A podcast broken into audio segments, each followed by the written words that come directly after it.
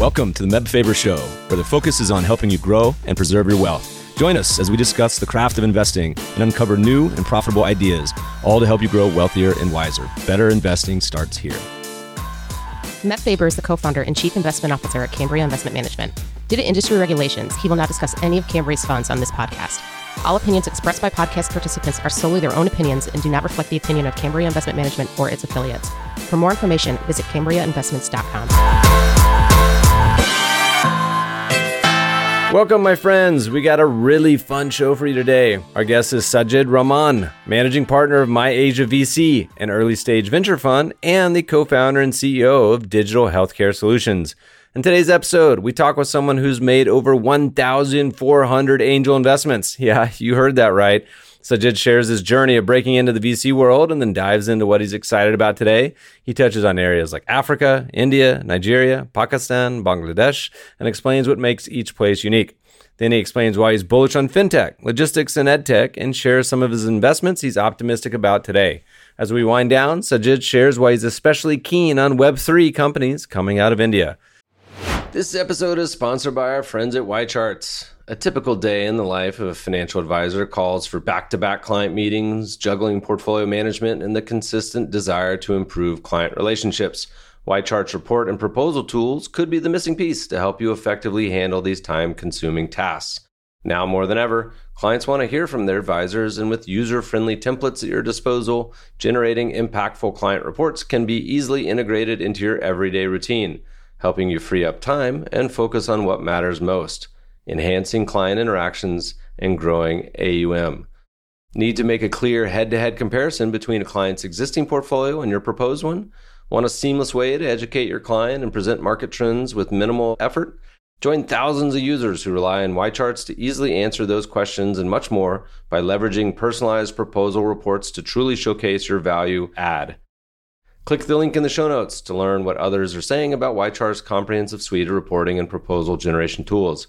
Get 20% off your initial YCharts professional subscription when you start your free YCharts trial. Click the link in the show notes or tell them Meb sent you for new customers only. Please enjoy this episode with My Asia VC's Sajid Rahman. Sajid, welcome to the show. Thanks, Meb. It's a pleasure. It's awesome to hang out with you all the way across the world. Tell our listeners, where do we find you today? I'm in Indonesia, the capital city in Jakarta. I was joking with you before this. So, coffee for you in the morning. I'm in Los Angeles. Normally would be some wine or beer for me. We have a beautiful family of birds outside my window, which listeners may be able to pick up. One of my favorite podcasts we once did from Hawaii, where there was a bunch of roosters throughout the entire show. So, it gives a little color. What's the vibe like there right now? You've been there for a while. I know you've lived in a lot of different places. How long have you been in Jakarta? Oh, for a while, actually, almost nine years now. As a city, it's opening up. The COVID restrictions are almost over. You don't need to do quarantine anymore if you travel here. So, yeah, life is getting back to normal. Cafes are full, restaurants are full. Where were some of the stops prior? I know some of the answers, but tell listeners where are some of the places you lived all around the world? Spent quite a bit of time in Africa. So I was based out of Lagos, Nigeria, managing the West Africa. So in different countries in Africa, sometime in the Middle East, and of course in Bangladesh, where I'm from. Awesome. So we're going to talk all things startup investing. It's so fun at this sort of day and age. One of the reasons I was pestering you to be on the show was we joke we have a lot of some of the top startup investors all over the world have been on the show and certain deals and characteristics show up from, I think, a lot of the best ones. And you were new to me, but kept presenting a lot of unique and different investment opportunities. And we've invested together on a handful now in companies all over the place. And so I'm excited to welcome you today.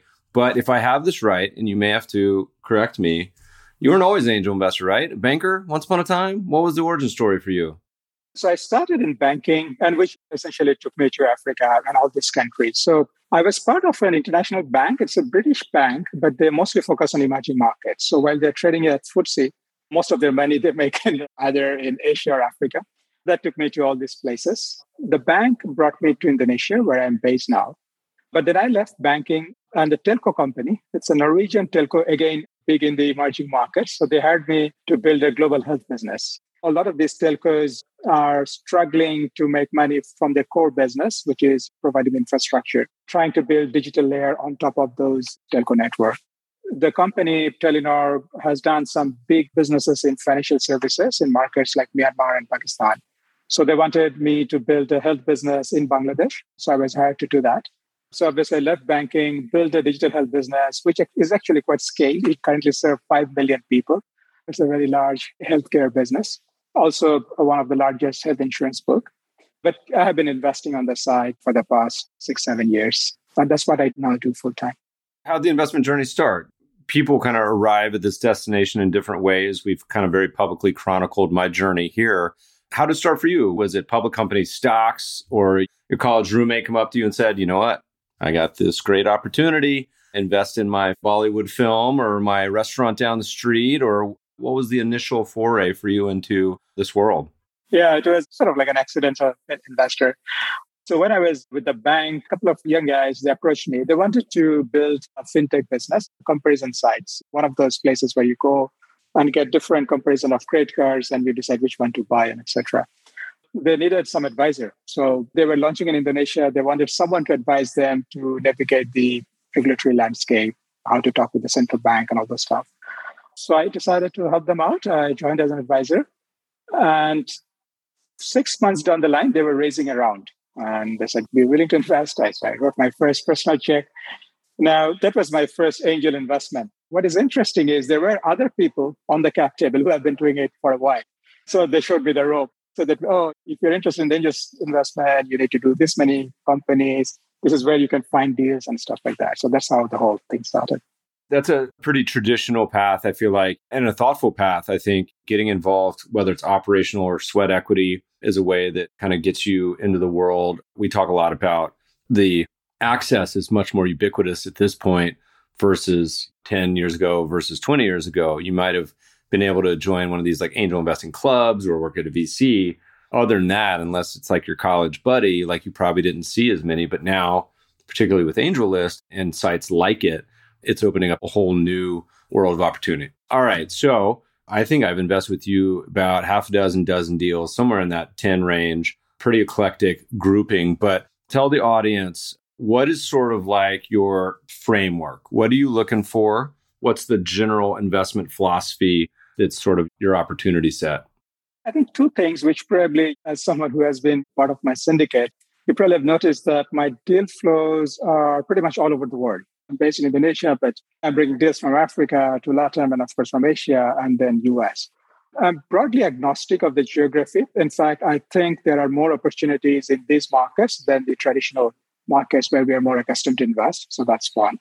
Second, I operate from this philosophy that all countries are on the same digitization curve, but at different points.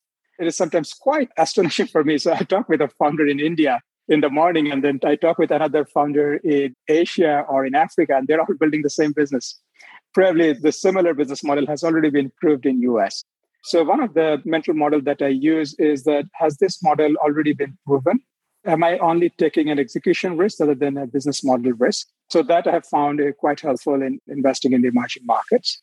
The second thing of course as we have always seen some of these valuation is a bit out of whack compared to the traction Sometimes I do invest, I do bring in companies on the syndicate where the valuation may be it sometimes is overvalued than the traction, but I think given the potential and everything. So, but I try to recalibrate that whether the valuation makes sense. So that would be the second model.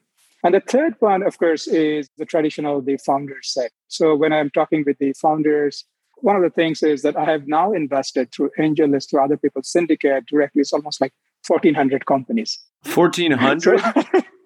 yeah you officially have the record because I asked this question on Twitter maybe like a year ago because listeners may be spitting out their drink listening to this oh, or laughing like I did. However, so I'm like around 320 or 30, been investing since about 2014. But you hit upon something that to me is, we've said this before, it's not a unique insight, but it is a critical insight, which is you need to have a certain amount of breath, certain amount of shots on goal to be able to capture this world. And so I actually think you have the record. Fabrice Grinda, I think, was close to a thousand. Calacanis was in the hundreds. I mean, some of the platforms, certainly. That's definitely the record. I love it. That's awesome, man. what happens is when you invest in that level of companies, you tend to develop what do you call it gut feel when you talk with founders. And that, of course, always helps. So those are the sort of the tools I use. I think it's right, man. The amount of pattern recognition and what we tell a lot of listeners when they're particularly getting started, I said, you should start to just read every deal memo possible. You start to pick up on the good, the bad, the missing, the exaggerated, the interesting, and on and on. And I mean, I think I've reviewed something like 6,000 deal memos at this point, but you start to also pick up some pretty interesting signals and not just from investing, but also things you can incorporate. My team is so sick of me saying this at this point.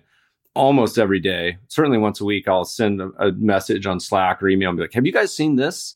Maybe we can incorporate this da da da, this SaaS company into our company. Or have you used this personally? Like on and on. I have like products over here that are sitting here that I've like been trying, make everyone in my family try. They're consistently kind of grossed out by some ideas. But I think it's a very thoughtful approach. And so, wait, what is the timeline like spread on this? I assume this wasn't all in one year. How far has this been spread around? So, I started investing in 2014.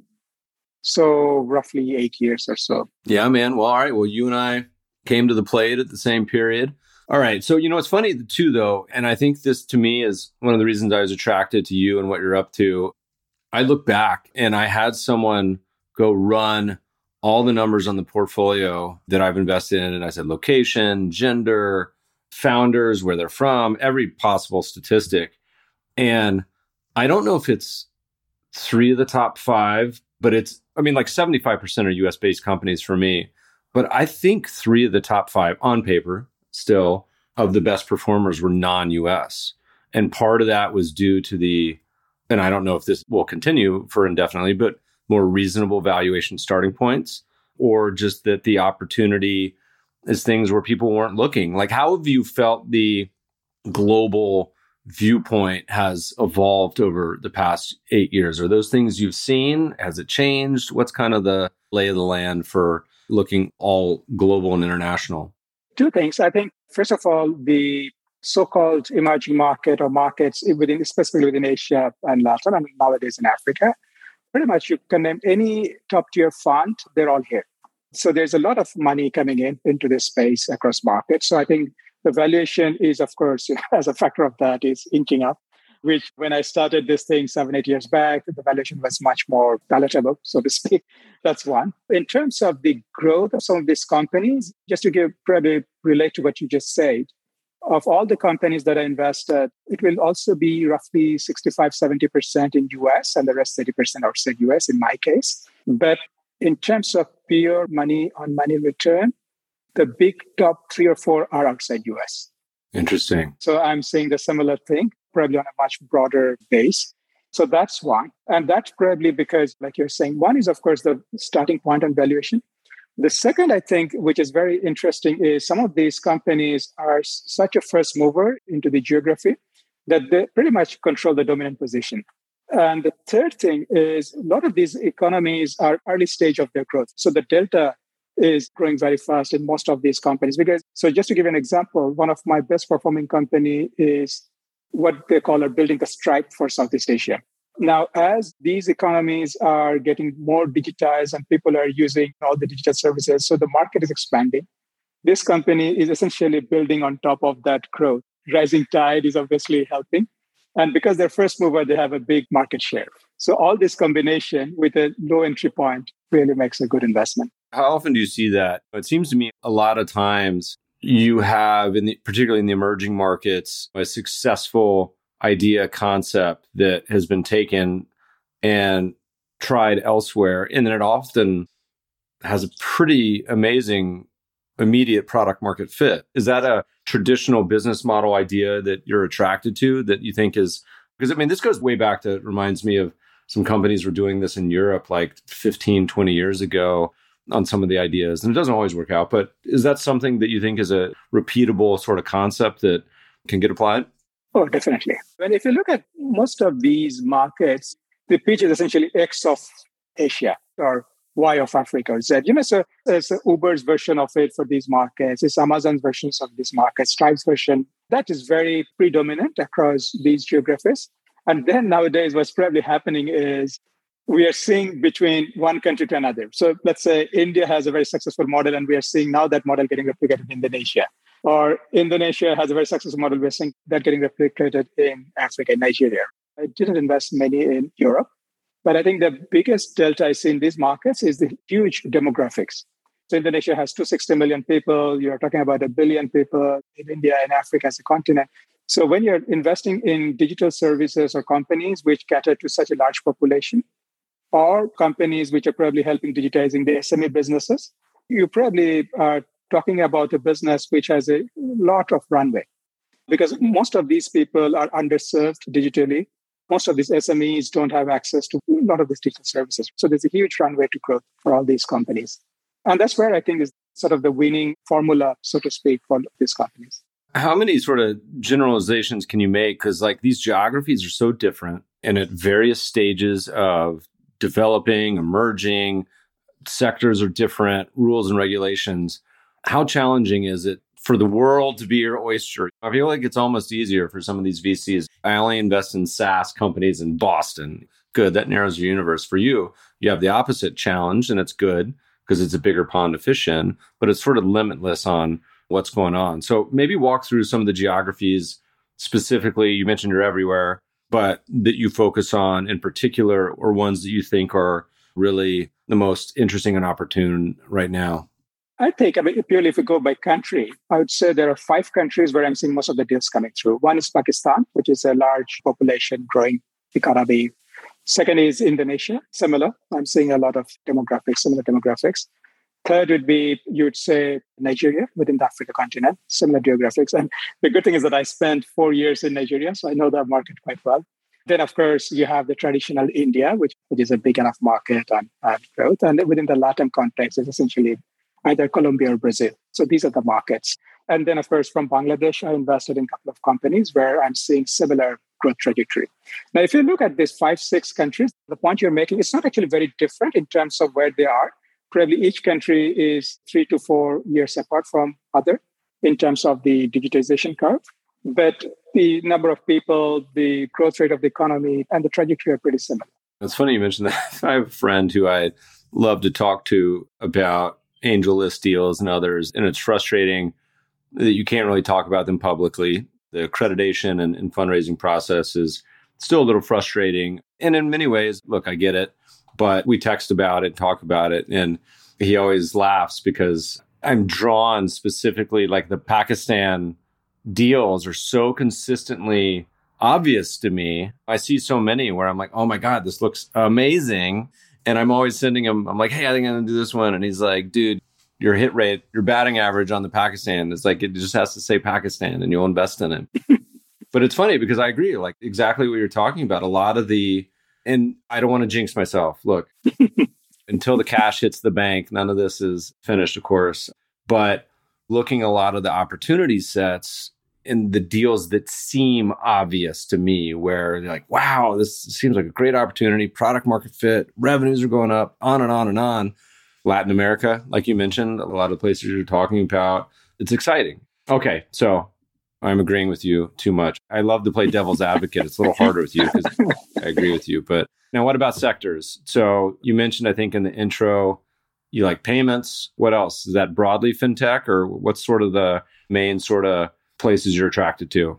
Fintech obviously would, top the list. And within fintech, it's essentially I'm seeing two categories. One is payments in general, and the second would be SME digitization. So anything that helps SMEs to manage their accounts better and books, because you know it's, it's probably untapped. So you have this father who had this small shop. Now the son is taking over, who is more digitally savvy, has an access to a smartphone, wants to use that smartphone, download apps and everything. So he's a perfect customer to bring to this digital world. These would be the two big areas within the fintech space. The second would be logistics and marketplaces. Uh, and I think, again, you have some one or two big players in terms of marketplaces across these geographies that I mentioned.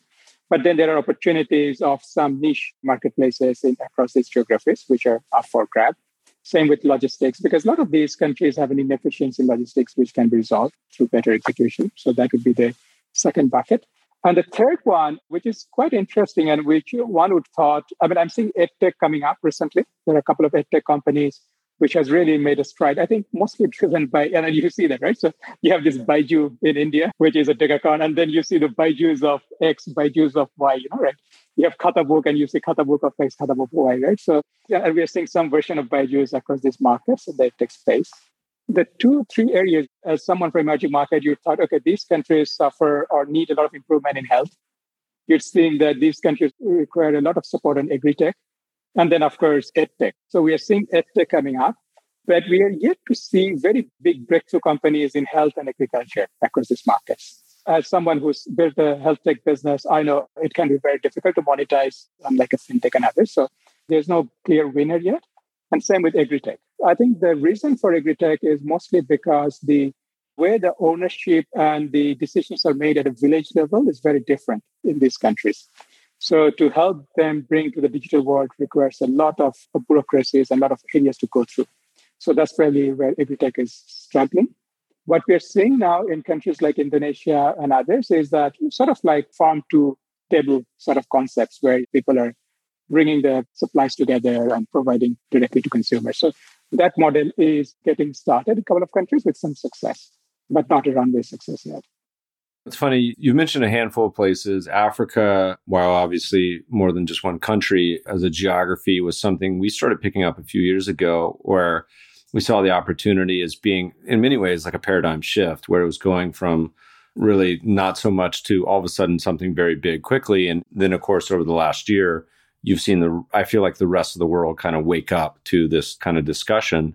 But how much of these various geographies has the culture of entrepreneurship. I mean, entrepreneurship's always been there. You go to a lot of emerging markets, like it's the best entrepreneurs in the world, but meaning specifically like startup style, Silicon Valley mindset and startups. How is that compared across these geographies? Like, if you look at it, like, you know what, this amazing YC branch in Nigeria, but in Colombia, it's not. How does it kind of compare here in 2022 for a lot of these geographies that you're looking at? So, what's happening? We are seeing a reverse brain drain in many of these countries. So, are talking with founders who studied in US, worked for some startups in US, and coming back and building their companies. And a lot of these startup founders are very well networked, has a very strong network across the world. I continuously see founders from Nigeria talking with founders in Indonesia or, of course, in US or in India in a way, as diverse as wide geographical distance they may seem, all these founders are quite well connected. And that's probably the beauty of this whole startup thing because people are very open to collaborate and talk with each other. So, which I don't see happened in the traditional brick and mortar businesses or manufacturing businesses before. So, I'm seeing a lot of the exchange of ideas happening. But in terms of the question, in all these countries, you'll see a very group. Of course, I should caveat that that does not mean that local homegrown people who studied locally didn't work out are not good founders. I'm saying some of them are really building very interesting companies, but then they're getting exposed to international through accelerator program or through funds and others. But I would say many of the very successful companies in these places are done by founders who worked outside, came back and building it. So they're bringing their network with them. It has this percolation effect where you have a success, they get liquidity, maybe not just founder, but maybe all the way down two or three levels of operators. And then they start to see investments and on and on and on. So it's like a snowball type of effect. And like you mentioned, you start to have some of the benefits like startup templates happening, not just for ideas, but all these people that went to Stanford together or on and on. And it's having this sort of jump effect, it feels like in some ways in a lot of these countries that have moved from almost like a yellow pen and paper style business opportunity to all of a sudden digital. And it just goes absolutely bonkers crazy. Some of the adoption metrics and revenue growth on some of these companies is really kind of mind boggling, which is awesome. It's super fun to see. One thing I will probably, on the point that you just mentioned, one thing which probably lacks, I think, lacks especially in countries like, not really so much in India, but countries like Bangladesh, Pakistan, and to some extent Indonesia, but you know, it's the question of the liquidity.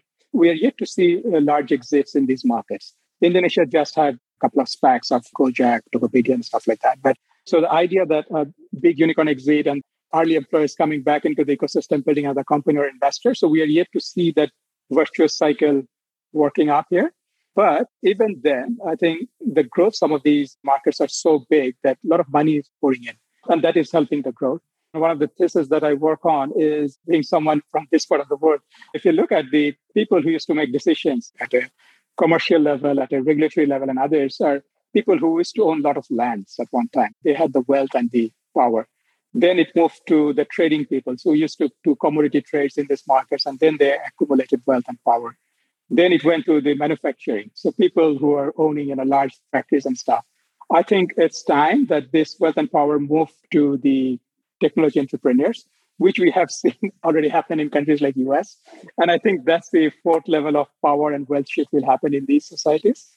And that will fundamentally transform how a lot of the society and a lot of the decision makings happen in these countries.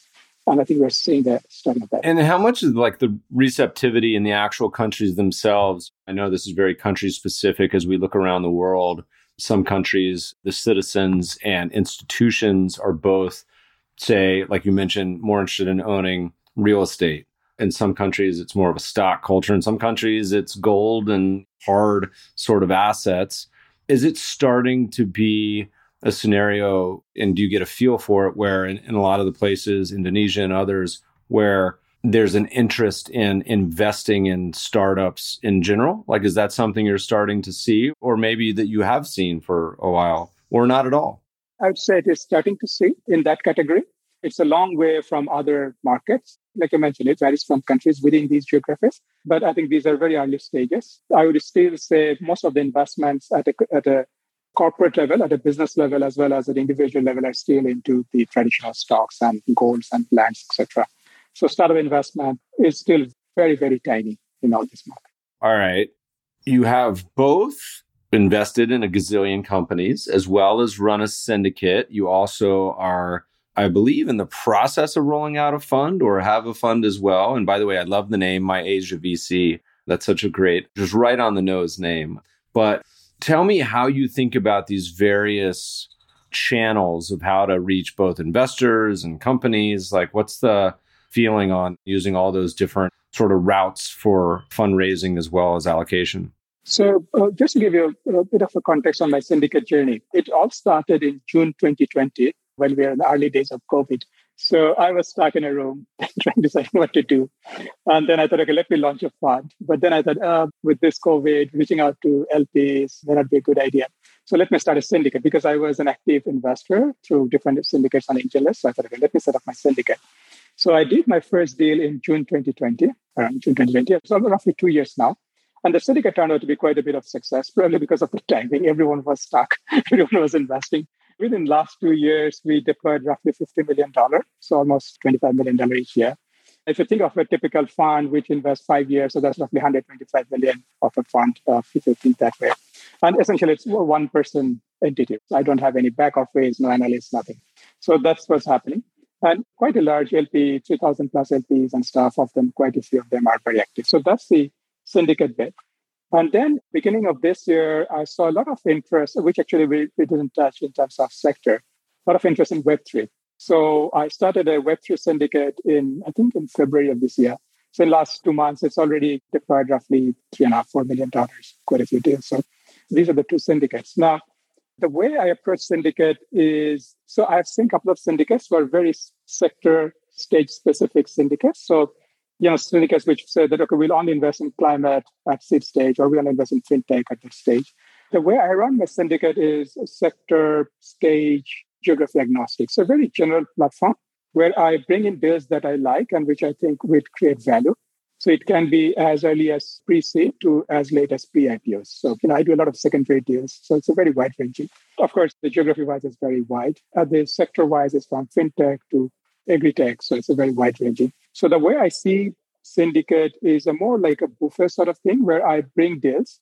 LP is depending on their requirement of whether they want to do a LP. so I bring the deals which I'm really convinced about, given all the business models and the mental model. I leave it up to LP whether that fits to what he or she wants to do. So if some LP wants to create exposure in fintech, in emerging markets, or in edtech, in Latin, or in Asia or Africa, you know, so depending on, so I leave it up to the LPs to decide which sector segment they want to invest. So that's my thinking of the syndicate. Then what I started doing is, if you think syndicate as a big horizontal line, I want to create vertical funds which are specifically focused on different parts of those deal flow. So what I did first is I set up a rolling fund, which is last year, because I was coming across companies who were not very willing to do syndication. So they think, oh, you know, you're sending this to so many people. We don't know who these people are. I don't want to share my data. I want a commitment upfront of how much you're going to invest. So I started the rolling fund essentially to cater to those companies which I cannot syndicate. Then, of course, then the YC deal happened. Not this year. Last year, what happened is I was talking with the YC companies and by the time I tell them, oh, the syndicate has been approved, I'm going to launch it, they say, no, we are full. so, but after two days of syndicate launch, they say, oh, sorry, Sajid, we are full. We can't take any more funding. Then I said, okay, let me set up a YC fund. So this is the first time I did it, uh, a YC venture into fund, essentially to be able to decide and write checks on the spot. So that's the second one. The third one I set up is a Web3 fund. When the Web3 syndicates started, I'm seeing a lot of interest in Web3 as well as I'm seeing people again, or the sort of similar question because Web3 is now so hot that a lot of times the deals are just getting built before even we started the syndicate. So I set up this Web3 fund. Now, the fourth one that I'm working on is a South Asia, Southeast Asia fund, which essentially will focus all the deals in this part of the world. The way I see it is as I launch these verticals of funds, that part of the syndicate is slowly moving away and will only go through the fund in most of the cases. So the South Asia, Southeast Asia would take a big chunk of it. So that's the fund I'm working on. Awesome, man. Tell me a little bit about the deal flow and probably now it's well established how you find a lot of the companies, but also give us a little insight into the early days too. Like how obviously you've invested in many companies over the years, but now as a lead, as someone who is bringing these, what has that experience been like? And how do you source all these deals in which you're finding and then investing in? So this One, of course, is like you're saying, the investors or the founders where I already invested. Their friend is working. So I invest a lot of companies and they say, oh, Sajid, my friend is launching a similar company. I told him about you. Would you like to talk with him? So that's a sort of one source of deal flow. The second is essentially people who are LPs in the company, in the syndicate. So uh, you know, a lot of LPs who keep referring deals that there's X or Y and they keep referring deals. So that's the second source.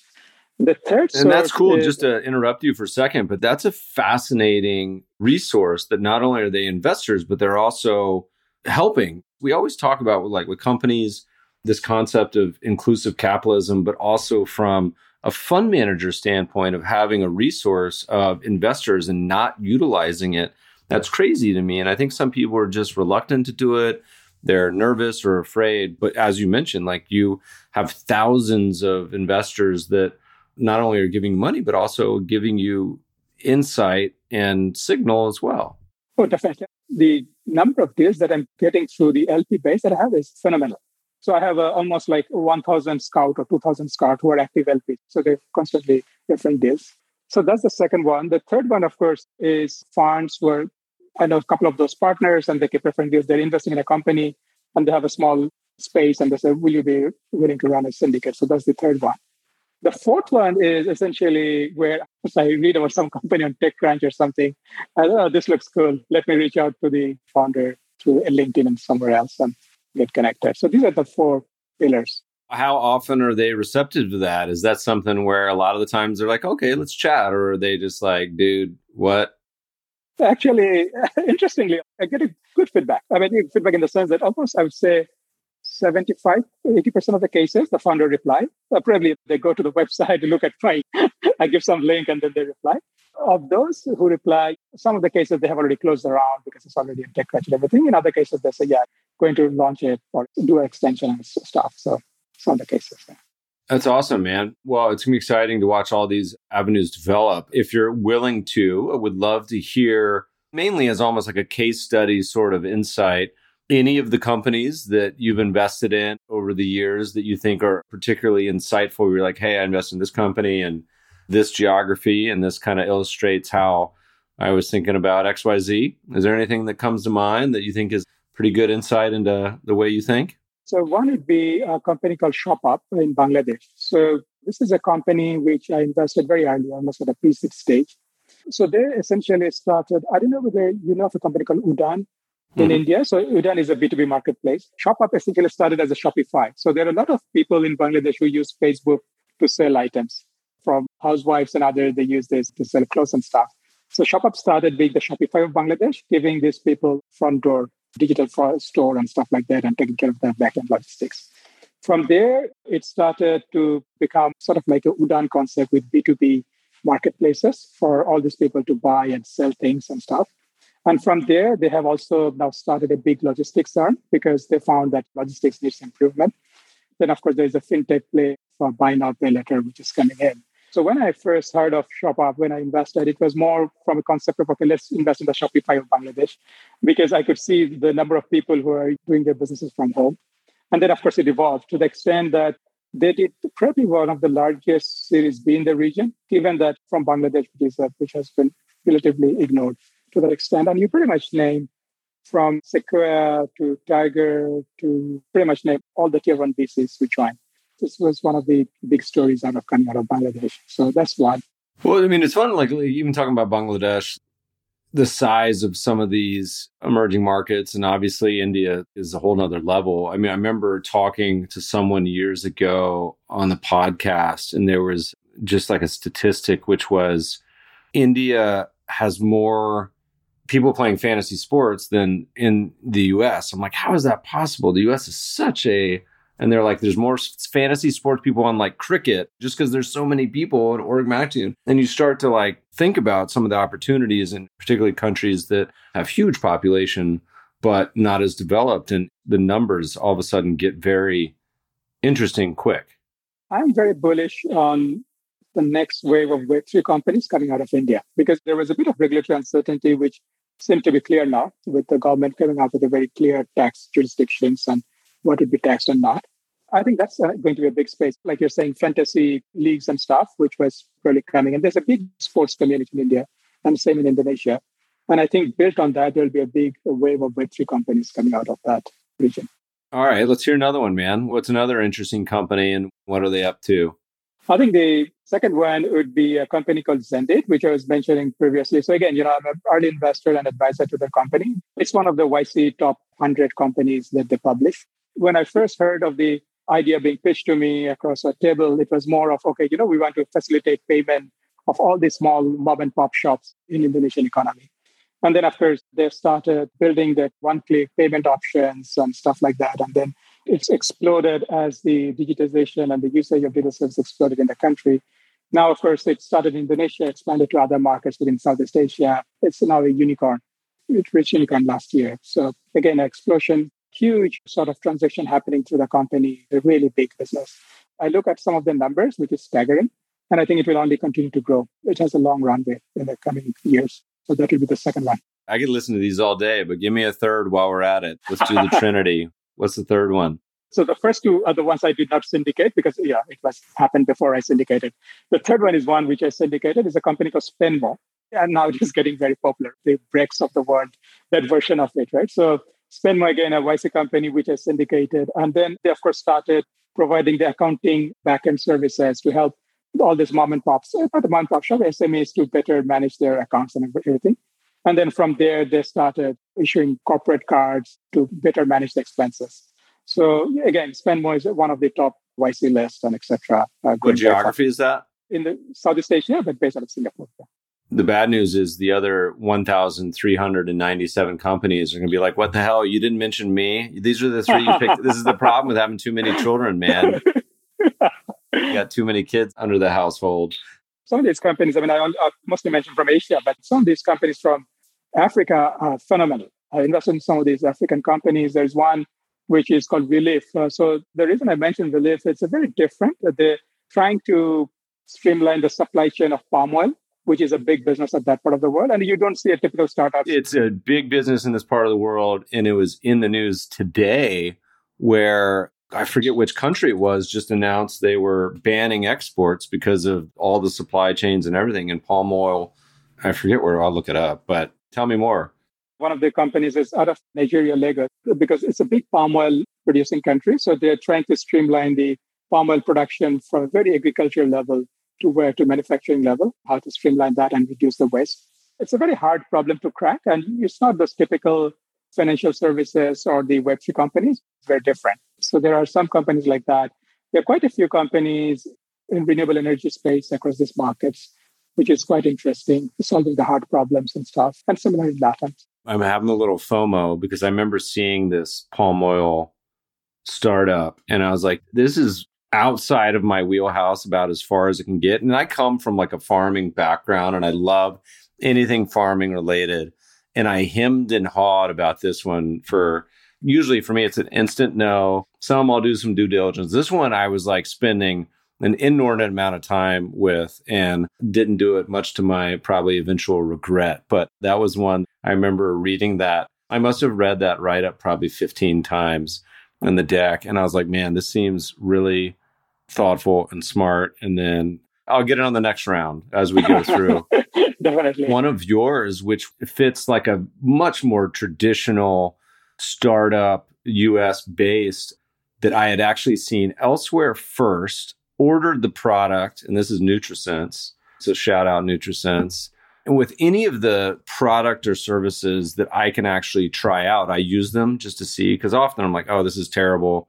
This food is disgusting why would anyone use this? And so I had tried out the NutriSense and I was like, oh, this is very clear and obvious. This is going to be huge. And then was just waiting to see somewhere this come across my desk. And so thank you because that one I love and is one that listeners, it's a blood glucose monitor. You've probably heard me talk about it before. It's pretty cool. I think it's going to be a rocket ship. So, or it is oh, yeah. rocket ship, and I think it's going to yeah very fast. You don't have to say the names, but you got any 100 baggers on paper yet out of that 1,400 investments? So, quite a few. So, I think it has 26 unicorns or so, like recollect correctly. I mean, a lot of these are not through my syndicate, through investment other syndicates, etc.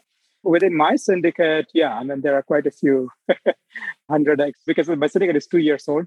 You're young. You're a toddler at this point, just learning how to walk and crawl at this point. But how many have you syndicated to date so far? Around 230 deals. So that's incredible. so you know everything is in. You're like a one man 500 startup. Nothing below 100. this is awesome. Oh my god, I love it. But it's funny. I mean, in a world of power laws, like it's got to be a numbers game.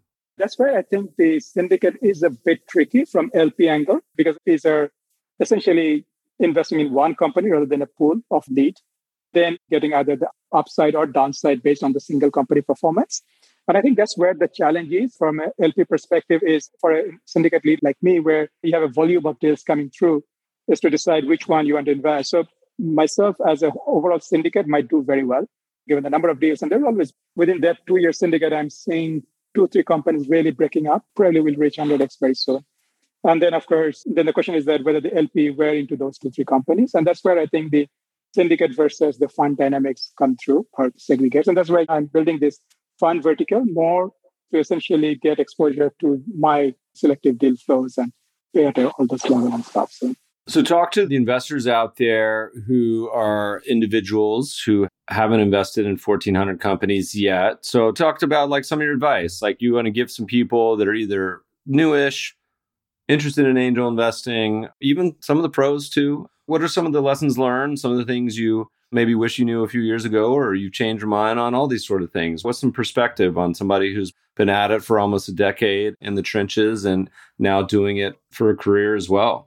So I think almost all the investors have heard that, but it's more about creating the portfolios. It's not about one or five companies. Ideally, it's uh, 35, 50, 40 companies, you know, depending on the disposable income that individual has. So that's one.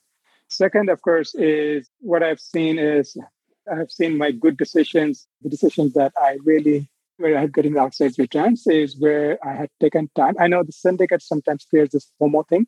It's getting close, the last check and all those stuff. So it creates an unnecessary FOMO in the system. Uh, my suggestion would be to investors to really take time and be convinced that he or she wants to really invest in that company. So and I would suggest to reach out to the syndicate lead to save and ask questions. I think that's important because at the end of the, I mean, investment is uh, quite a bit of luck, despite whatever we say. If you could go back eight years ago, I wish once I got to the go, no go decision on the investment, so I'm going to invest, that I could then rank it maybe one, two, three. One being I have like utmost confidence, two being like, I think this may work, and three being like, eh, or whatever the system would be, one to 10. I'd be curious to see how much correlation there is between eventual outcome. I think it'd be different. I think it'd be different between all the deals because, like, there's certain plenty I see where I'm like, this is the dumbest thing I've ever heard in my life, and it's spending a gazillion dollars, like yada yada. Versus the ones where I'm like, okay, this seems like it has a chance. Anyway, I don't know the answer to that. How much correlation do you think you would see with yours? Do you think if your initial optimism versus kind of the eventual outcome, do you think it's a high R squared regression or something where it's like a little more randomness involved? I think I mean, there is some randomness, but the three examples that I gave of the companies which are all you know, going to be unicorn or already unicorn, these three cases, I probably made decision within the first 10, 15 minutes after talking with the founder. Because I talked to the founder, I found like, okay, this is going to work. I like this guy that I like the space that I invested. And there are some of, the, I mean, there are cases where it didn't, but all these three cases, I turned out to be good. And that's because mostly because the way the whole startup investments work. So you need one winner in a pool to make it work. So that's how it helps. I have seen companies where I let it go, which ultimately turned out to be a big winner, is essentially because I was overthinking it. I was overthinking, okay, should I invest? Should I? And then let it go. And then ultimately those turned out to be big winners. And that's probably it's a sort of memory thing because we regret those decisions and we probably remember those regrets more than the winner. So whenever I see a next company doing very good and I had a chance to invest and didn't, I said, ah. so those happen, yeah. But if you create a portfolio of 50, 60 companies, it's very likely that you'll get more than principal 2x, 3x depending on the winner set. So, as we look out to the future, are there any ideas in particular you're just chomping at the bit to fund where you're like, man, I'm just waiting for the right founder, the right opportunity in this space, or any areas that like you're really particularly industries, whatever business models that you're really excited about in here in 2022? I think one of the areas which would be good, I'm starting to invest. In fact, the fund that I raised up on the Web3 side is to invest in companies which are more building the infrastructure of Web3 rather than all these B2C apps and etc. like that. So the DAO is a big concept now which is coming up. So anything that is helping to DAO manage better. So if you're considering DAO as an office, what is the MS office of DAO? What is the Slack of DAO? What is the team of DAO? Anything that is helping that DAO to operate, I think is going to be big. And I'm actively looking for companies in that space to invest. So I think that's one area. The second area of the similar thing would be in this part of the world, in the emerging markets, I'm always looking for big agri-tech companies, agriculture companies, which I'm really convinced to invest because I think that's a big opportunity, but yet to see a good founder set there. So that would be the second one, purely from a Web2 angle.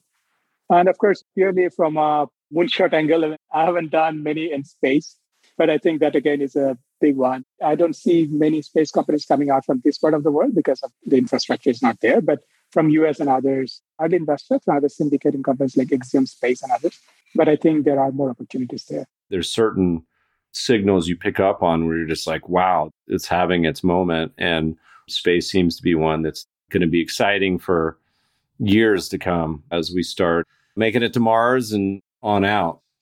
We come out of COVID, like you said, you teleport back to pre-COVID and say, man, all of a sudden you've got all these syndicates and funds and different ideas going on. Anything got you curious, confused, excited, nervous as we look out to the horizon for you? I mean, what's the eventual build out of this? You seem pretty busy. You're going to add some team members at some point. Do you have a support staff or is this going to remain a one man show for a while? So probably just a caveat there. So Syndicate, everything is one venture, but the two funds. So one is this Web3 fund where I have a partner now.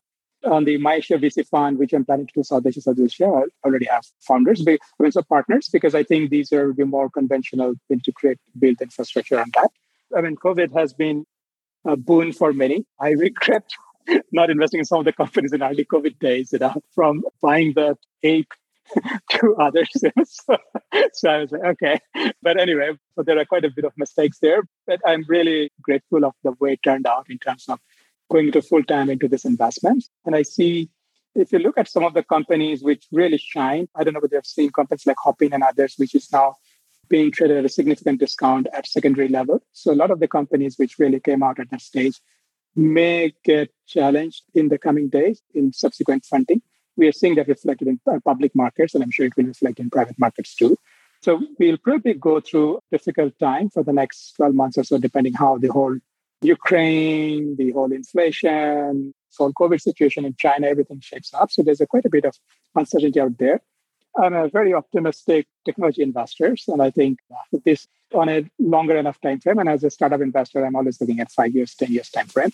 I think we are in a good position. So I want to do this more with all the funds in the pipeline. I want to really build a sort of infrastructure. The way I see my investment portfolio over time is we'll have the syndicate to do more and more specific deals which doesn't fall into the fund thesis and then have this fund. So I have a Web3 fund, I have an Asia fund. I will probably at some stage do a Africa fund and stuff. And for each of these fund, I'll probably bring in partners who are more expert in that space to do that. Awesome. As you look back on these thousand plus investments and others, by the way, we don't have to narrow it down to this. What's been the most memorable investment? Good, bad, in between? Anything come to mind? Yeah, I mean, I think the memorable one would be the one that I mentioned. One is where we invested in companies very early, sort of like a first or second check, and really been involved. There, you get to really, unlike being part of another syndicate, when you're writing your personal check directly into the company and see it grows. Well, good. in markets. You got to pick one though. Yeah. I'm holding your feet to the fire. And it doesn't have to be the best, it could be the worst, but something that is memorable, seared into your brain I can't even remember my first angel investment. I'm gonna have to look that up. The one that I mentioned before, the one which brought me to the investment in the first place. So that company ultimately didn't end up well. So you said it did or did not end up well? It did not end up well. Uh, but it started my journey. So that's part of it, man. Like yeah. it's funny because you talk to everyone in this world, and the expectation is that many, if not the majority, will fail or not do much. Now you talk to every startup founder and they realize that stat. They say, I understand most startups will fail, but mine won't. It's this great cognitive dissonance, but like you have to have that confidence and we call it like to call it naive optimism. But part of it, I think for a lot of people who are just starting out angel investing, that part is hard for them to see the companies not do well and fail because a lot of these founders you're cheering for and it's a struggle. My favorites are the ones that sort of fail with class and integrity. They keep updating and say, look, this sucks, but it's not working and we're losing money and we're going to go bankrupt, but like are honest about it. And I would invest in all those again, like those founders, probably more so as they have the scars. The ones that really frustrate me are the ones that go full ostrich, just head in the sand, pretend like nothing's happening. But it's hard. It's a very emotional thing. And so that's why it's a numbers game as well, though, as from the investor side. One of the things that now that I have uh, not the companies I invested, uh, you know, Father Syndicate personally, but the companies I syndicated in the last two years. And what I'm seeing is there are clearly three groups emerging. One is, of course, the founders who are they're doing very good. You can see the valuations update and the numbers, balance sheet numbers, and everything. So that's very strong. So the second one I'm seeing where the some of these companies are going a bit silent, or they're reporting in others, but they're struggling and we know that they're struggling, but they keep you updated of what they're doing. And then the third group are essentially, like you're saying, sort of going silent, and it takes some time to follow up and see where they are. There is another, I sometimes, the question of integrity, that's very interesting to me because there have been, I think, one company in my portfolio where, and you have pretty much all the tier one investors there, they are now looking into the company accounting. So that was quite an interesting thing for me. Sometimes you look at all these investors, the institutional investors on the cap table, and they're on the board because I'm not in the board. The check is too small. And then you have these issues coming up. That was quite an interesting one. Awesome. What's the best place? People want to reach out to you for A, to sign up for your syndicate, B, to send you big checks for your fund, C, to send you deals, and lastly, to potentially join you as a partner in one of these new funds what's the best place to go? LinkedIn. So I have LinkedIn. I'm uh, quite open LinkedIn and Twitter. Those would be the two big ones. And then, of course, AngelList is, I don't know, many of them, if they're accredited, then go to AngelList Syndicate. But yeah, LinkedIn and Twitter would be the two where I'm always there. Don't forget myasiavc2.com. So that website, it was good. So I'm just revamping the website with the new fund details. So it's a bit work in progress. Some of the numbers are pretty, you know, it's not fully baked yet. Hey, no problem. We'll add all the links to the show notes. This was a lot of fun. I had a great time. Looking forward to seeing you in the real world one day. I've never been to Indonesia, so I'm going to hit you up to be my Jim Rogers style startup tour guide when I make it over there. Thanks so much for joining Definitely. us today. Thanks, Matt. It was a pleasure. Podcast listeners will post show notes to today's conversation at mebfaber.com forward slash podcast. If you love the show, if you hate it, shoot us feedback at the mebfabershow.com. We love to read the reviews. Please review us on iTunes and subscribe to the show anywhere good podcasts are found. Thanks for listening, friends, and good investing.